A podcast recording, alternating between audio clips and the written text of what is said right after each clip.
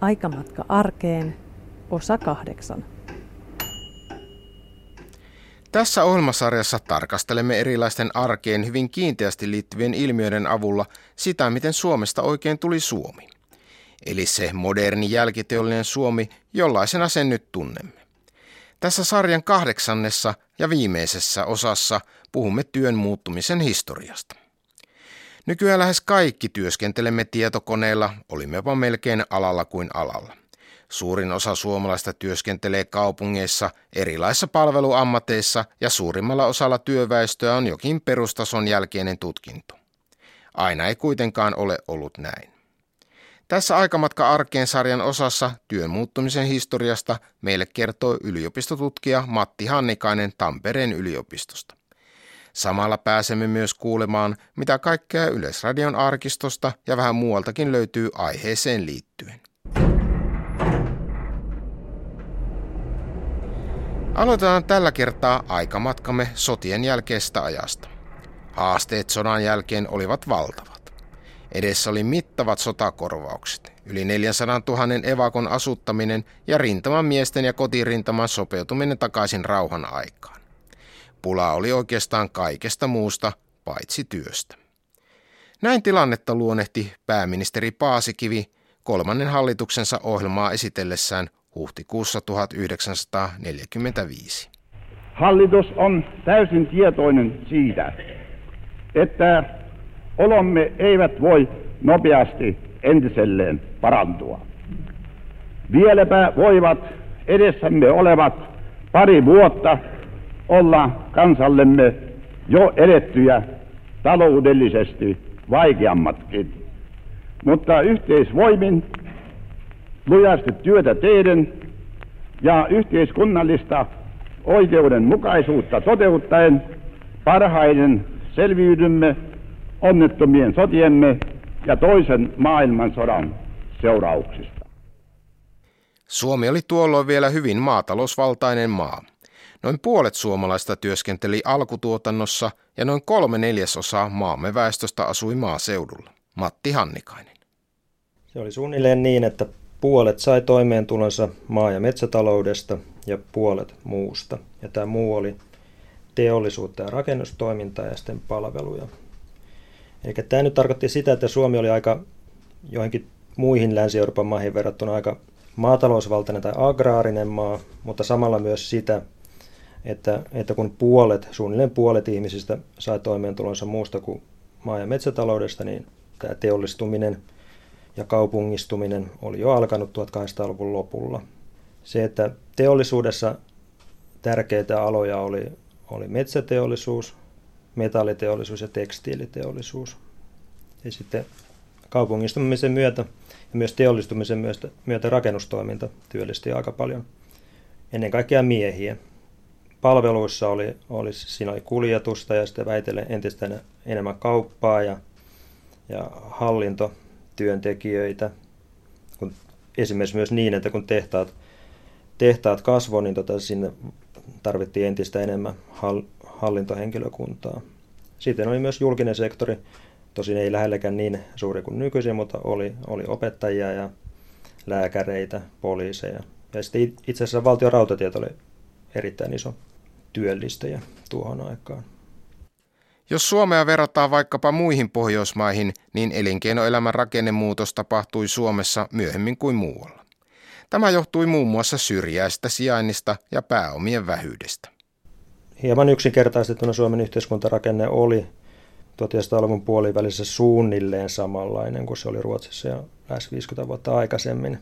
Mutta sitten tietysti jos näin niin globaalisti ajattelee, niin Suomeen ei ollut mitenkään niin poikkeus, että monessa muussa maassa tai moni muu maa, että siellä, siellä teollistuminen ja tämä rakennemuutos käynnisti vie, vielä myöhemmin. Mutta sitten jos verrataan näin ihan tässä lähellä oleviin näin Länsi-Euroopan maihin, niin Suomi oli jäljessä ja varmaan siinä tärkeää syytä oli se, että Suomi oli pieni maa syrjässä verrattuna esimerkiksi Britanniassa tämä teollinen vallankumous teollistuminen käynnistyi. Eikä täällä ollut, tai täällä oli vähän, vähän pääomia tällaiseen suurteollisuuteen ja myös, myös niin kuin osaamista ja, ja myös sitten kysyntää kotimaassa, että se oli aika, aika tärkeää. Suomen teollisuus on pitkälti ollut vientiteollisuutta joko länsimarkkinoille tai sitten jo aikaisemmin niin kuin Venäjälle. Että, että kyllä se oli tämä rahan ja tietotaidon puute ja tämä syrjäinen sijainti, mikä sitten selittää aika paljon tätä myöhäisyyttä verrattuna näihin moneen muuhun Länsi-Euroopan maahan. Sodan jälkeen, kun näin jälkikäteen tarkasteltuna elinkeinorakenteen muutos oli jo aivan huulilla, niin Suomeen perustettiin kuitenkin lähes 100 000 uutta pientilaa. Tässä seuraavassa Ylen arkiston ohjelmassa maanviljelijä Edvard Poutosen uudisraivaustilalla Rantasalmella vierailee Unto Miettinen vuonna 1952. Montako hehtaaria teillä on jo kaiken kaikkiaan kylvössä? Meillä on seitsemän ja puoli on tämä viltipinta-ala jo. Ja kaikki omien kätten niin, kaikki on. Niin. No tokko vielä omat kylvökset riittävät talven yli, tarkoitan syömäviljat ja niin poispäin, perunat? Kyllä, meillä piisaa nyt ainakin toivossa on. Jo piisasi viime vuonna satosta piisasi läpi vuonna, ei ole huolinnut ostaa. Paitsi vehnä ja puoli, mutta se on niin pieni tekijä. Niin, niin.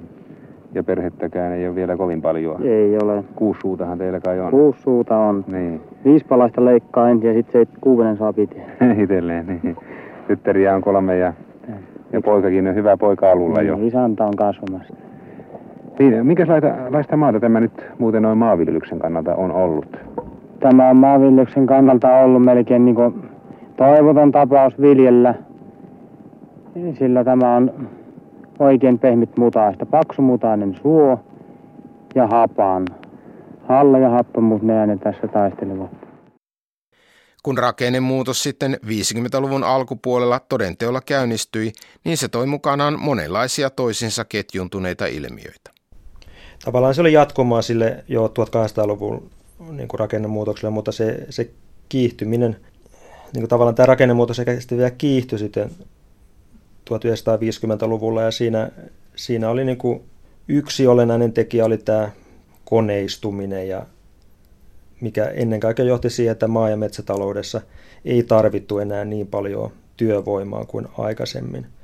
Ja tämä taas johti siihen, että, että kun nämä metsätyöt oli ollut tärkeä niin kuin lisäansio ja tämmöisen rahan lähde niin kuin maataloudessa, sitten kun nämä metsätyöt tämän koneistumisen myötä, myötä vähenee, vähenee huomattavasti, niin monet näistä pientiloista muuttuu kannattamattomaksi. Tämä sitten johtaa siihen, että tämä, että tämä niin kuin, niin kuin tavallaan tämmöisen niin pientilavaltaisen maa- ja metsätalouden pohja alkaa romahtaa. Ja sitten samalla, samalla tämä teollisuus imee, imee työvoimaa maaseudulta. Tämä tarvitaan koko ajan lisää työvoimaa, kun, niin kuin perustetaan uusia tehtaita ja tehtaat kasvaa.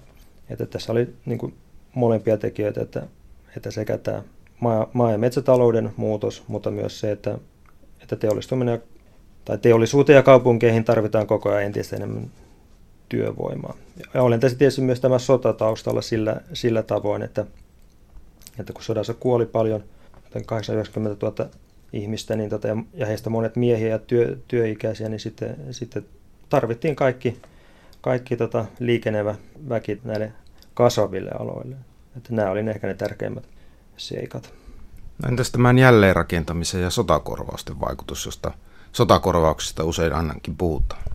Kyllä sotakorvauksilla oli se, ennen kaikkea niillä tietysti työllistävä vaikutus, että, että siis kansantaloudellahan ne, ne, ne tota, niiden vaikutus on vähän semmoinen kiistanalainen, että kun ei niistä nyt oikeastaan mitään rahaa saatu, että jos niin niin ajattelee, että, että siis sama, sama tavaramäärä oltaisiin niin normaalisti myyty tai edes osa siitä jollain hinnalla, niin se on tietysti niin kansantalouden kannalta parempi asia, mutta työllistävä vaikutus on niillä oli erittäin merkittävä teollisuudessa ja samalla tietysti pystyttiin kehittämään tätä teollisuuden, teollisuuden rakennetta ja sitä ja sitten luotiin myös, myös tota myöhempiä aikaa varten niin yhteyksiä Neuvostoliittoon ja siihen. Jälleenrakentaminen oli, oli tota, niin kuin lisäsi tätä rakennustoimintaa ja, ja sitä kautta senkin työllistävä vaikutus oli, oli, oli huomattava. Maatalousvaltaisessa Suomessa tämä raju rakennemuutos ravisteli jopa perinteisen suomalaisen identiteetin perusteita. Että kun tässähän oli se, että Suomessa oli pitkä ollut tämmöinen, jotkut on sanonut sitä, että se oli tämmöisen talonpoikaisen Suomen visio, eli uskottiin siihen, että, että oma talo ja tila elättää, elättää miehen ja perheen, niin tämä sitten, se, että kun tämä koneistuminen vähensi tätä metsätyövoiman tarvetta ennen kaikkea ja myös niin kuin maan, maanviljelyssä ole, olevaa työvoiman tarvetta, niin tätä lisäansiot vähenee.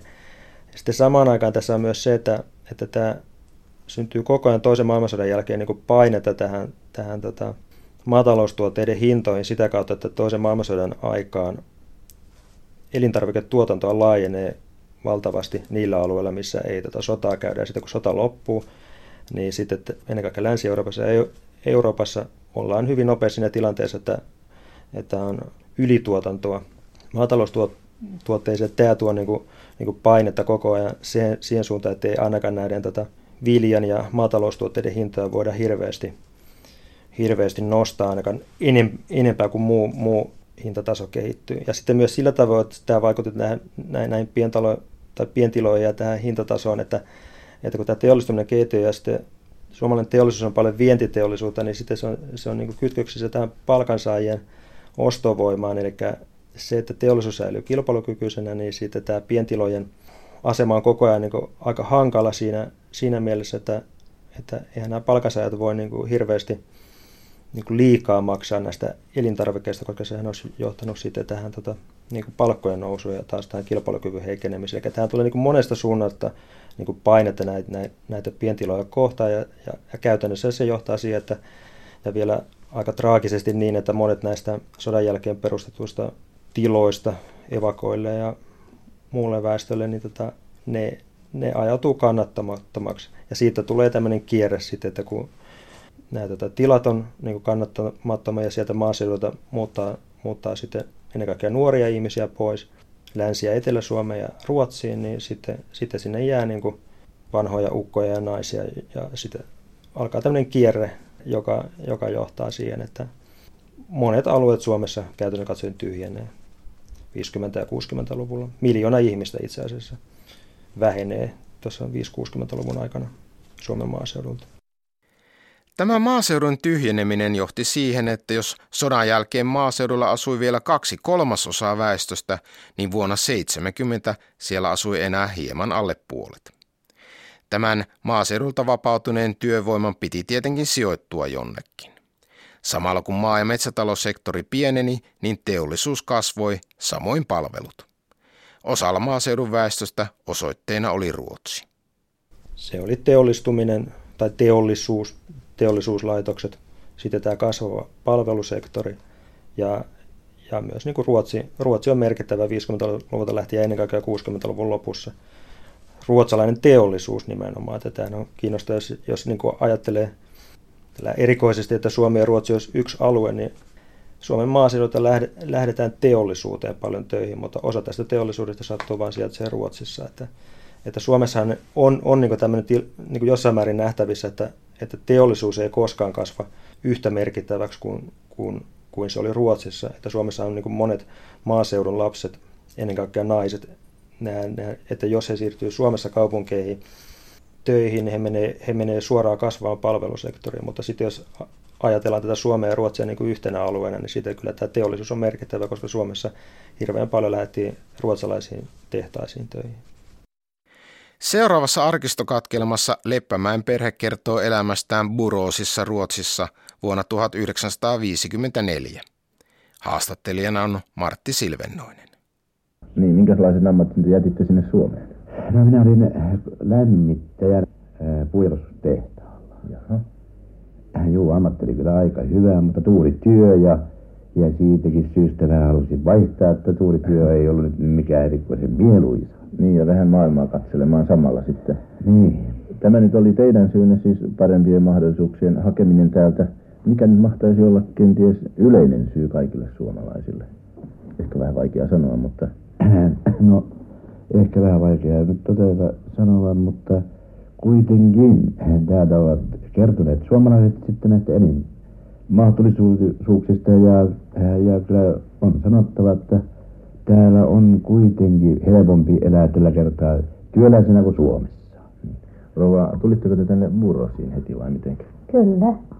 Minkälainen työpäivä teillä on? Teillä on suuri perhe, mutta siitä huolimatta olette pitkän päivän töissä. Aamulla alkaa työ kello seitsemän ja loppuu viisi yli neljä iltasella ja kaksi 20 minuutin paussia vaan on silloin niin päivällä. Ei ollenkaan ruokatuntia ei mitään, mutta ne paussit vaan. Te olette nyt tehdastyössä. Joo. No mitä te arvelette tästä työn rytmistä täällä verrattuna kotimaahan? No täytyy sanoa, että se on kova ja kiivas ja vaihtaa varmasti enempi kuin kotimaassa. Minä olen ollut sielläkin tehtaassa töissä, niin täytyy sanoa, että kyllä tästä täällä suomalaista irti otetaan se, mitä saa, ihan varmasti. Ja täytyy yrittää, jos meinaa jotain kokon saada ja yleensä pärjätä töissä. Mitenkä te itse nyt tänä päivänä jo keski-ikäisenä joudutte tähän uuteen miljoisin ja kielen opetteluun?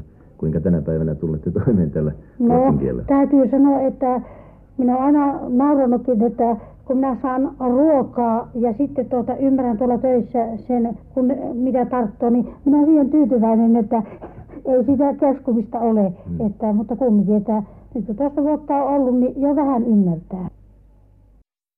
Rakennemuutoksen myötä myös julkinen sektori kasvoi, ja se puolestaan mahdollisti naisten työssäkäynnin kasvun. Tämän taustalla oli oikeastaan kaksi tekijää. Matti Hannikainen. Ja tämä on mielenkiintoinen en, ennen kaikkea naisten työllisyyden kannalta, tai koko siis suomalaisen työvoima- ja yhteiskuntarakenteen kannalta ja julkinen sektori, että siinä, siinä oli tämmöinen niin kaksoiskytkös, että, että toisaalta tämä julkinen sektori ja ennen kaikkea 70-luvulla, jonkun verran 60-luvulla tämä lasten päivähoito, että sehän johtaa siihen, että se mahdollistaa nuorten naisten tai sellaisten naisten, joilla on lapsia, niin tota, siirtymisen työelämään. Ja toisaalta se toinen puoli tässä asiassa on se, että, että monet näistä julkisen sektorin työtehtävistä, nehän oli nimenomaan naisten töitä, just tämä terveys- ja hoivasektori. Eli tämä niin kuin kahdella tavalla mahdollistaa tämän tota, naisten työssäkäynnin kasvun. Suomessahan on kuitenkin se pitää, pitää mielessä, että Suomessa naiset ovat käyneet niin kuin perinteisesti kodin ulkopuolisessa palkkatyössä jo 1800-luvun lopulta lähtien, missä tekstiiliteollisuus on pitkälle, tulitikote, tulitikoteollisuus on tällaisia hyvin naisvaltaisia aloja. Mutta siinä on semmoinen ilmiö olennainen, että aika usein tässä varhaisessa teollistumisessa 1800-luvun lopulla ja 1900-luvun alussa, niin naiset sitten, kun he perustivat perheen ja saivat lapsia, niin sitten he niin kuin, siirtyvät pois siitä työelämästä. Mutta tämähän sitten tämä, tämä päivähoito ja tämä, tämä toisen maailmansodan jälkeinen keskeinen ilmiö on se, että, että, että naiset, heillä tulee pidempiä työuria ja he eivät enää siirry, siirry pois sieltä työvo, työvoimasta siinä vaiheessa, kun, kun he saavat lapsia. Tietysti joksikin aikaa, mutta ei enää niin, niin, niin pitkäksi aikaa kuin aikaisemmin. Suomi alkoi muuttua. Jos ennen oli ollut maaseutu ja kaupunki ja duunarit ja herrat, niin nyt myös toimihenkilöiden määrä alkoi lisääntyä. Ja kun Suomi toimihenkilöistyi, niin samalla koulutustaso parani. 60-luvulta lähtien varsinkin julkiselle sektorille syntyy tämmöisiä, mitä, mitä luokitellaan toimihenkilöiksi, se, sellaisia töitä, että ne on näitä, näitä julkisen sektorin palveluammatteja ja myös niin kuin, terveys- ja hoivasektorin lisäksi koulutuksen laajeneminen, mutta myös sitten ihan yksityisellä sektorilla syntyy paljon kauppaan, ravintoloihin ja sitten tähän hallintoon, myös niin kuin yritysten hallintoon ja, ja tällaiset, niin kuin näihin sy- syntyy töitä, joita, että jotka ovat sisätöitä, että niitä tehdään pääsääntöisesti sisällä ja, ja sitten ne ovat tällaisia tätä jonkun verran koulutusta, muodollista koulutusta vaativia, vaativia tehtäviä. Samalla tuo koulutustaso myös parani. Kyllä, se on, se on, se on tässä yksi tämän asian tärkeä, tärkeä osa, että 50-luvulla oltiin paljon siinä tilanteessa, että varsinkin työväestön lapset kävivät, että he kävivät kansakoulun, ja sitten, mutta sitten alkaa tämä koulutuksen valtava laajentuminen, että siihen liittyy sekä tämä, niin kuin, että yhä useampi rupeaa käymään oppikoulua ja myöhemmin lukioa, sitten tulee 70-luvulla peruskoulutus laajenee, eli käydään tätä perusastetta, niin kuin voidaan sanoa, niin kuin pidempään kuin aikaisemmin kansakoulua. Ammatillinen koulutus lisääntyy, että yhä harvempi on, on sellainen, että, että tämä koulutus jää pelkästään sen kansakoulun tai peruskouluun, vaan yhä useampi, joka ei mene lukioon, niin käy, käy jonkun, suorittaa jonkun ammattitutkinnon. Sitten lukion, lukioiden kävijöiden määrät kasvavat, suunnilleen vuonna 1980 puolet puolet ikäluokasta menee, menee lukioon. Ja sitten niin tämä viimeinen vaihe, tai, tai ei oikeastaan viimeinen vaihe, vaan jo 60-luvulta lähtien niin ylioppistotutkinnon suorittaneiden määrä kasvaa sen vuoksi, että yli, yliopistoja perustetaan ympäri maata. Ja tämä, tämä johtaa sitten se, että jos tämä nyt vähän yksinkertaistaa, niin ensin käytiin niin kuin viimeisen sadan vuoden aikana, niin ensin opetettiin väki lukemaan ja sitten, sitten he vietiin, vietiin kansakouluun ja seuraava vaihe, että yhä use, useammasta tuli ylioppilas, sitten yhä useammasta maisteri ja tämä viimeinen vaihe, että, että yhä useammasta tulee tohtori, että en tiedä sitten mikä se, mikä se seuraava vaihe tässä sitten, että, että miten tätä koulutusta yritetään laajentaa. Mutta valtava muutos on tämä koulutus, mikä näkyy sitten myös tässä työelämässä. Työelämän rakenteen muutoksen lisäksi myös työelämän pelisäännöt muuttuivat sodan jälkeen. Ennen sotaa työnantajat eivät juurikaan neuvotelleet työntekijäpuolen kanssa työehdoista ja olivat muutenkin hyvin vahvoilla. Ne muuttuivat valtavasti, että 20-30-luvulla oli ammatillista järjestäytymistä työntekijöiden keskuudessa etenkin käsityöläisvaltaisilla aloilla ja rakennustoiminnassa oli vahvoja ammattiosastoja. Sitten tässä oli tämä 30-luvun lama ja sen tuoma tämä oikeistoradikalismi, joka sitten hajotti AY-liikettä, mutta kuitenkin se, mikä tässä oli olennaista, että ennen toista maailmansotaa tämä oli aika paljon työelämän nämä pelisäännöt ja suhteet oli, oli että sitä, että työnantaja saneli, saneli työntekijöille, että mitä tehdään. Että, että toki niin kuin korkeasuhdanteen nousukausien aikaan työntekijät pysty, pysty nostamaan palkkatasonsa lakkoilemalla ja yhteistoiminnalla, mutta se mikä sitten toisen maailmansodan myötä ja sen jälkeen tapahtuu, joka liittyy tähän, tähän tota vasemmiston vahvistumiseen suomalaisessa yhteiskunnassa ja siihen, että kommunistit saa, saa tota poliittiset toimintaoikeudet, niin, niin tämä johtaa siihen, että ammattiyhdysliikkeen asema heti sodan jälkeen vahvistuu huomattavasti ja, ja alkaa tällainen niin kuin sopimustoiminta. Toki se 40-luvun loppu ja 50-luku se on hyvin, hyvin riitastakin aikaa työ, työmarkkinoilla juuri sen takia, että mennään uuteen tilanteeseen ja ammattiyhdistysliike on vahvempi kuin aikaisemmin. Mut, ja, ja tästähän seuraa nämä olennainen muutos, että rupeaa tulee niin valtakunnallisia työehtosopimuksia eri, eri ammattialoille. Eli voiko sanoa, että tavallaan ilmapiiri oli varsin epäluuloinen silloin 40- ja 50-luvulla työpaikoilla sekä työläisten keskuudessa että suhteessa työnantajaan? Kyllä, sitä on paljon, paljon näin, näin niin kuin sanottu, että tämä tämmöinen että Suomessa oli tämmöinen epäluottamuksen, että niin kuin korkea tämä epäluottamuksen aste työmarkkinoilla. Ja siinä, siinä on just nämä, tämä, tämä jakaantuminen. Ja sitten oli vielä tämä ihan yksilötasolla ihmisten keskuudessa oli, oli tätä vuoden 18 perintöä ja traumaa sitten siinä, että tämä, tämä tota, ylipäätään sitten oli tämä työntekijöiden työväenliikkeen hajannus, niin sitten oli vielä se, että, että kyllä nämä ylipäätään tämä työnantajien ja työntekijöiden väliset suhteet, niin kyllä se oli niin kuin, myös niin kuin paikallistasolla usein hyvin, hyvin jännitteiset. Tätä molemminpuolista epäluuloa ja siihen liittyvää retoriikkaa kuvaa hyvin SAKn puheenjohtajan Eero Antikaisen puhe Senaatin torilla mielenosoituksessa 16. maaliskuuta 1956 yleislakon aikana. Taistelu, jota käydään tällä hetkellä maamme jokaisella työ- ja tuotantoalalla on taistelua koko maamme palkansaajien jokapäiväisen turvallisuuden ja samanarvoisuuden puolesta taloudelliselta ajattelultaan yhtä perivanhoillista pääomapiirien harvain valtaa vastaan.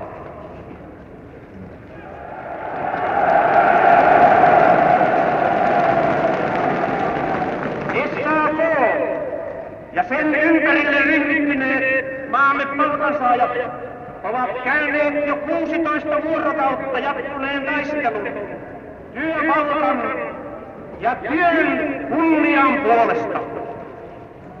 Tämän maan porvarista ajattelua ei näytä miellyttäneen se yhteiskunnallinen kehitys, jota ammattiyhdistysliike maassamme on tahtonut edistää. Voitto-osuuden suuruuteen tuijottavaa ja taloudellista yksinvaltaa tavoittelevaa pääomaa ja tuottajarintamaa ei myöskään ole miellyttänyt ne käsitykset, jotka ammattiyhdistysliikkeemme on talouspolitiikassamme pyrkinyt korostamaan. Luottamus työelämässä kuitenkin hiljalleen kasvoi valtakunnallisten työehtosopimusten ja työpaikkojen luottamusmiesjärjestelmän kautta. Tämä tarkoitti muun muassa, että lakot vähenivät.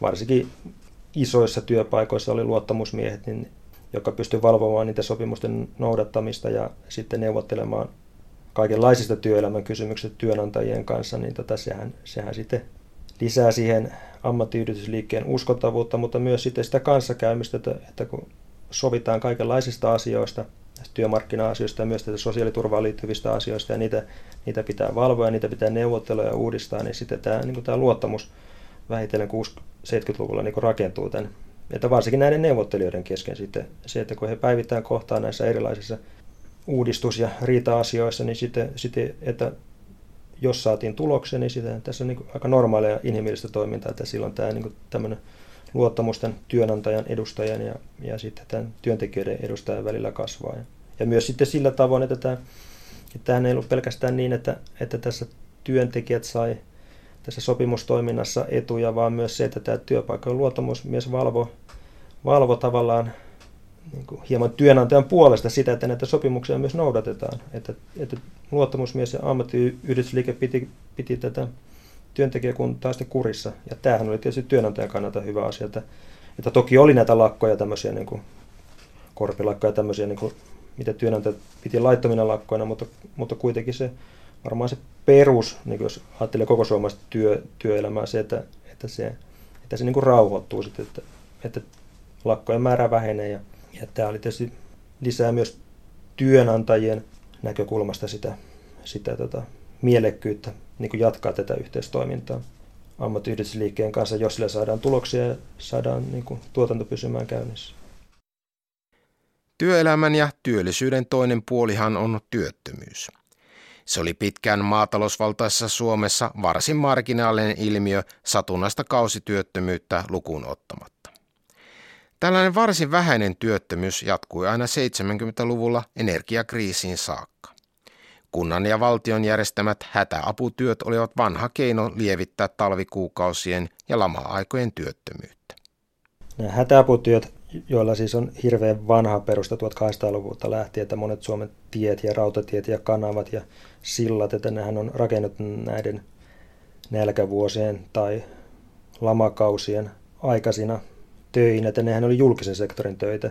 Ne oli joko valtion rahoittamia tai kuntien rahoittamia töitä.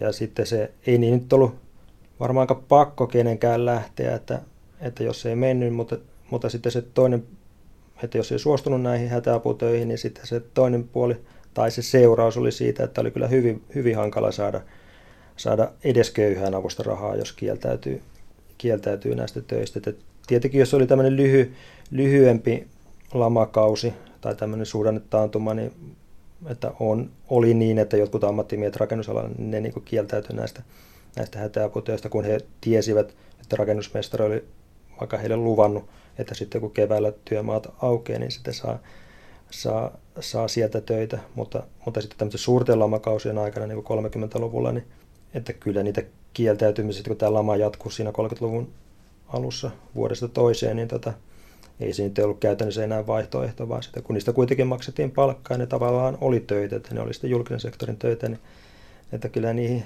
oli enemmän pyrkijöitä, kun niitä, niitä paikkoja oli auki. Että, ja tämähän oli aika kiinnostava sitten, että tässä 30-luvun laman kohdalla, niin kun näistä hätäaputöistä tulee niin merkittävä ilmiö, sekä niin kuin, esimerkiksi Helsingissä, Helsingin kaupunkihan niin kuin järjestää valtavan paljon näitä erilaisia tie- ja katuja rakentamista ja satamien rakentamista. Ja sitten myös valtio, valtio rakentaa ympäri Suomea ja muut isot kaupungit niin järjestää näitä hätäaputöitä, niin se johtaa siihen, että tulee itse asiassa myös rakennusalalle alkaa muotoutua tämmöinen ympärivuotinen työn normi. Eli, eli nämä rakennusmiehet alkaa tottua siihen ajatukseen, että jos, jos yksityinen sektori, että jos sieltä loppuu, niin sitten tämän valtio ja kuntien pitää järjestää näitä töitä. Että siinä aika vähän tämmöinen paradoksaalinen tilanne syntyy, että että tämä työn puute johtaa siihen, että ihmiset alkaa olettaa ja odottaa, että, että näitä töitä on tarjolla myös, myös silloin, kun yksityinen sektori ei rakennetaloja. Hätäaputöitä tai työllisyystöitä, kuten niitä myöhemmin kutsuttiin, kyllä kritisoitiin, mutta niiden avulla on toisaalta myös rakennettu suuri osa suomalaista infrastruktuurista. Matti Hannikainen. Keskeinen puoli tässä hätäaputyöjärjestelmässä oli se, että niiden piti työllistää. Eli se, että niitä, ne piti olla tämmöisiä työvaltaisia töitä, eli teitä maaseudulle. 50-luvulla on paljon tämän syrjäseutuja Pohjoisen ja Itä-Suomen näistä teistä ja rakennettiin näitä, näitä työllisyystöinä, jotka oli, oli, oli tämän vanhan hätäaputyöjärjestelmän jatkoa. Sitten oli tätä satama ja satamien rakentamista ja rautateiden pohjien rakentamista ja, ja tämän tyyppistä että hyvin tämmöistä työvaltaista. Tässä oli esimerkiksi niin 30-luvulla oli se, kun joinakin vuosina sato paljon lunta, niin tässähän oli se, se tota, yksi arvostelun kohde oli se, että, että miehet sai niin lapioitua ne lumet pois, niin sitten, sitten sato uusi, uusi lumi paikalle, että, se, että nehän ei aina ollut mitenkään erityisen tuottavia töitä. Ja sitten kun 50-luvulla tämä koneistuminen etenee, niin sitten niin kuin tavallaan tämäkin peruste tämmöiselle miesvaltaiselle lapio- ja mieslinjalle, niin siitä, siitä rupeaa niin kuin pohja häviämään, kun, kun nämä ei ole enää mitenkään kannattavia, vaan nämä koneet pystyy rakentamaan nämä tätä tiet ja rautatiet paljon edullisemmin. Ja myös se, sehän tästä luo niin kuin, tai vie pohjaa pois tältä, tältä tuota hätäaputyöjärjestelmältä, että, että eihän näitä teitä ja teitä ja katuja ja tämän tyyppisiä, eihän niitä aivan loputtomasti voi rakentaa. Tää, sitten kun nämä, tämä perusinfrastruktuuri tulee rakennettua, niin siitähän se on niin, se myös se kysyntä sen tyyppiselle rakentamiselle vähenee. Näiden siirtotyömaiden ankeista olosuhteista kertoi vuonna 70 Otaniemessä Parakissa asunut rakennusmies Kaisa Kauppisen toimittamassa ohjelmassa. Ne voi käyttää nykyisin parakkinimitystä, koska ne on ristitty viipaleasunnoiksi. Ja tosiaan melkoisia viipaleitahan ne on, kun katselee tätäkin 12 miehen kämppää tässä, jossa on, on vajaa kaksi ja puoli neliöä asuintilaa henkilöä kohti silloin, kun parakki on täytetty, eli asunto. Ja muutonkin tosiaan ei tuo pieni neliömäärä jo edellyttää sitä, että ollaan vaan näin pitkällään sängyssä eikä pyöritä keittäjä jaloissa. Keittolaitoksena on yksi kaksilevyinen sähkökeiti ja tätä kaikki 12 käyttää. Ja täytyy ottaa huomioon, että 24 miehen parakissa on yhtä runsas keittiötila, eli samanlainen levy käytössä. Melkoinen keskitysleiri. Se, että nämä olosuhteethan näissä oli monta kertaa, että kun tämä yhteiskunta kehittyi ja modernisoitui, niin sitten nämä, nämä oli aika usein kaukana kotoa ja aika tota, sai sitten myös tulee tämmöinen media lisääntyy ja TV tulee ja että näistä ruvetaan puhumaan, puhumaan näistä, näistä siirtotyömaiden miehistä ja äijistä ja niiden eh, siitä yksinäisyydestä ja siitä koko siitä järjestelmästä, että onko, onko järkeä niin kuin, niin kuin pitää jossakin kaukana jossain siirtotyömailla ihmisiä. Niin tämä oli se yksi, yksi mikä viestä pohja ja sitten, sitten kun tulee tämä vuonna 60 uudistetaan tämä, tämä työttömyysturva järjestelmä, niin sitten siinä alkaa se sellainen siirtyminen näihin, näihin rahakorvauksiin. Ja myös niin, että, että monessa mielessä myös yhteiskunnalle tämä rahan antaminen tulee halvemmaksi kuin näiden, näiden tota, töiden järjestäminen. 70-luvun lopun laman aikana työttömyys nousi lähelle 8 prosenttia. 80-luvun noususuhdanne, jolloin bruttokansantuote kasvoi kymmenessä vuodessa kaksi ja puolikertaiseksi, näkyi tietenkin myös työelämässä. Työttömyys painoi talouden kasvun ja erilaisten sosiaalijärjestelmien uudistusten ansiosta 80-luvun lopussa alle 4 prosentin, eli ennen öljykriisiä vallinneelle tasolle. 90-luvun lama toi kuitenkin jyrkän muutoksen. Työttömyys koko ilmiönä muuttui.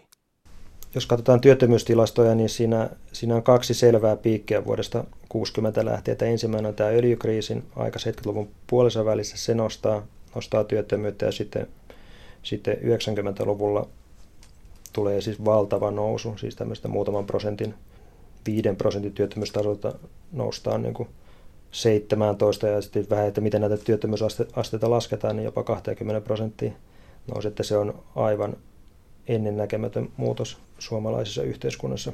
Siinä on yksi olennainen puoli on tämä, tämä työttömyyden määrän valtava kasvu.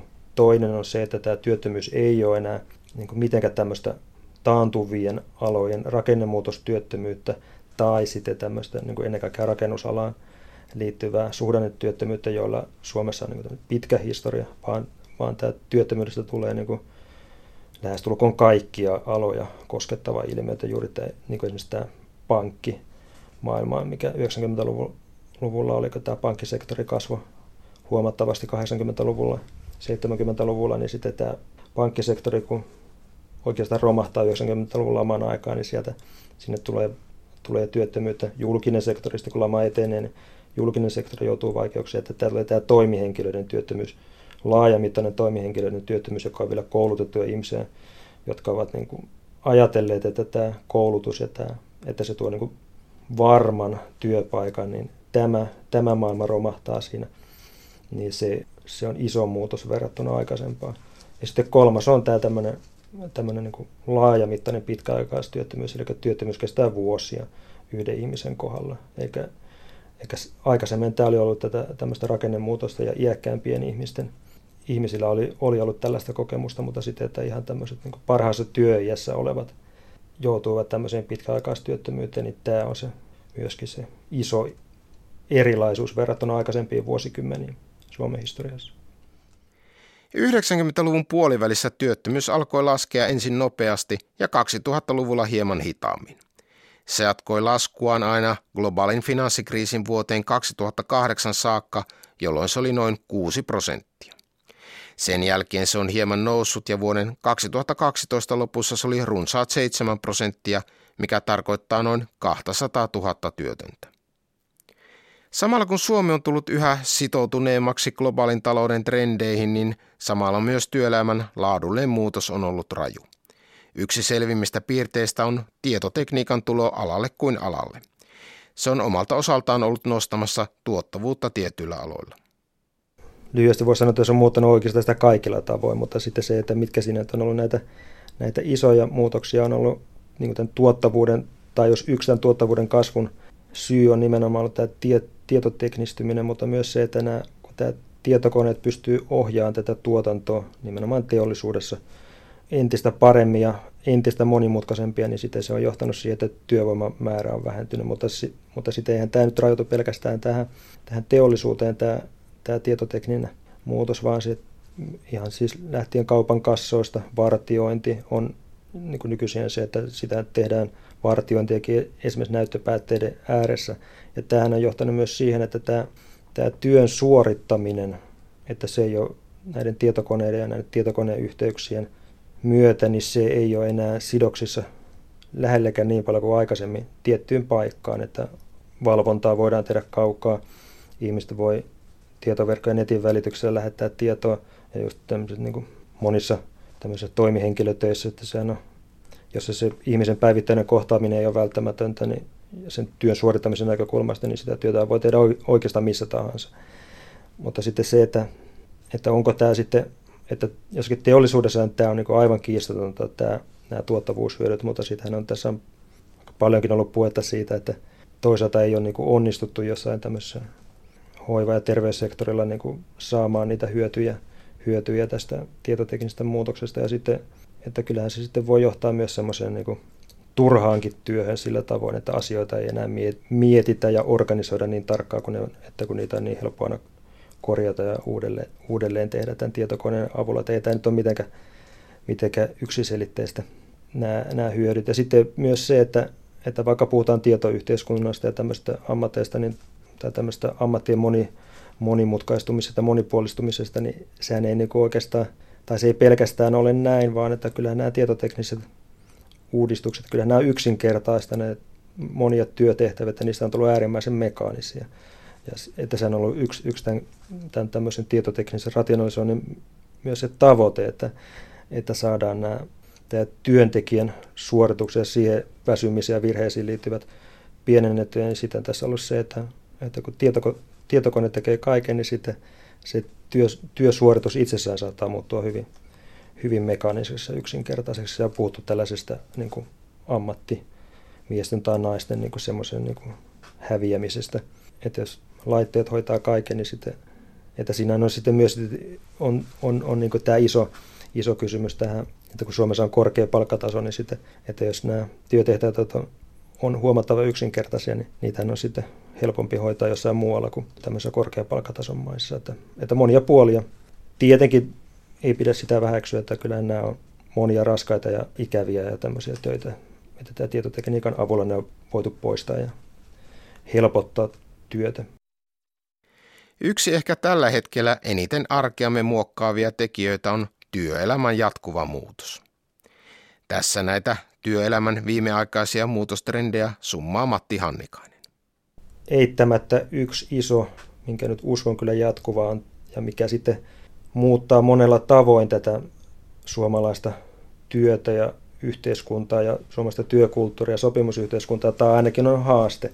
Haaste on tämä ulkomaalainen tai muualta tullut työvoima, että se on tämän väestön ikääntymisen, että tämä Suomessa syntynyt väestö, kun se, se nyt tässä väistämättä ikääntyy ja vanhenee ja tämä väestön ikärakenne muuttuu sellaiseksi, että täällä on vähemmän työvoimaa kuin aikaisemmin tarjolla, niin kyllä kun näitä töitä kuitenkin tulee tässä yhteiskunnassa toivon mukaan olemaan ja työntekijöitä tarvitaan, niin tämä ulkomaalainen työvoima on ilman muuta se yksi, yksi iso trendi ja sen kasvu, mikä jo näkyy varsinkin pääkaupunkiseudulla monissa niin siivouksessa, liikenteessä, tämmöisen niin rakennustyömailla.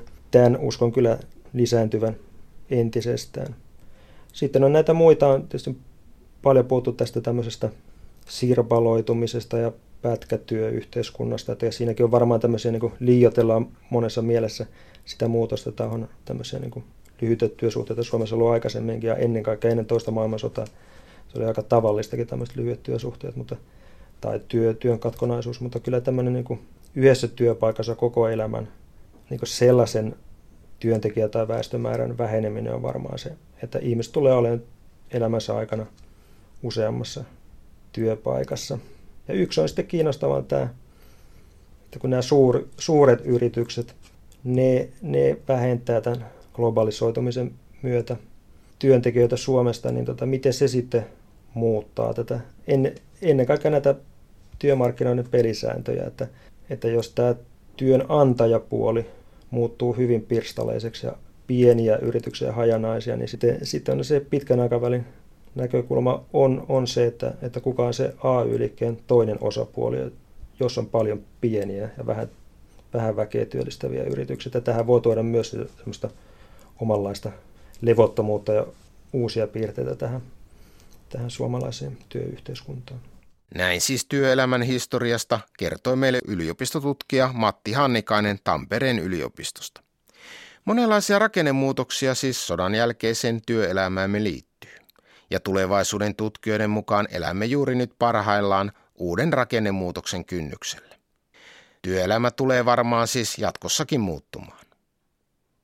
Tässä ohjelmasarjassa on käyty nyt kahdeksan osan verran läpi suomalaisen arjen historiaa aina pukeutumisesta, ruuasta, alkoholista ja asumisesta, mökkeilyn autoiluun ja työhön saakka. Sarja päättyy nyt tähän, mutta se on edelleenkin kuunneltavissa Yle Areenassa. Kiitoksia kuulijoille mielenkiinnosta. thank you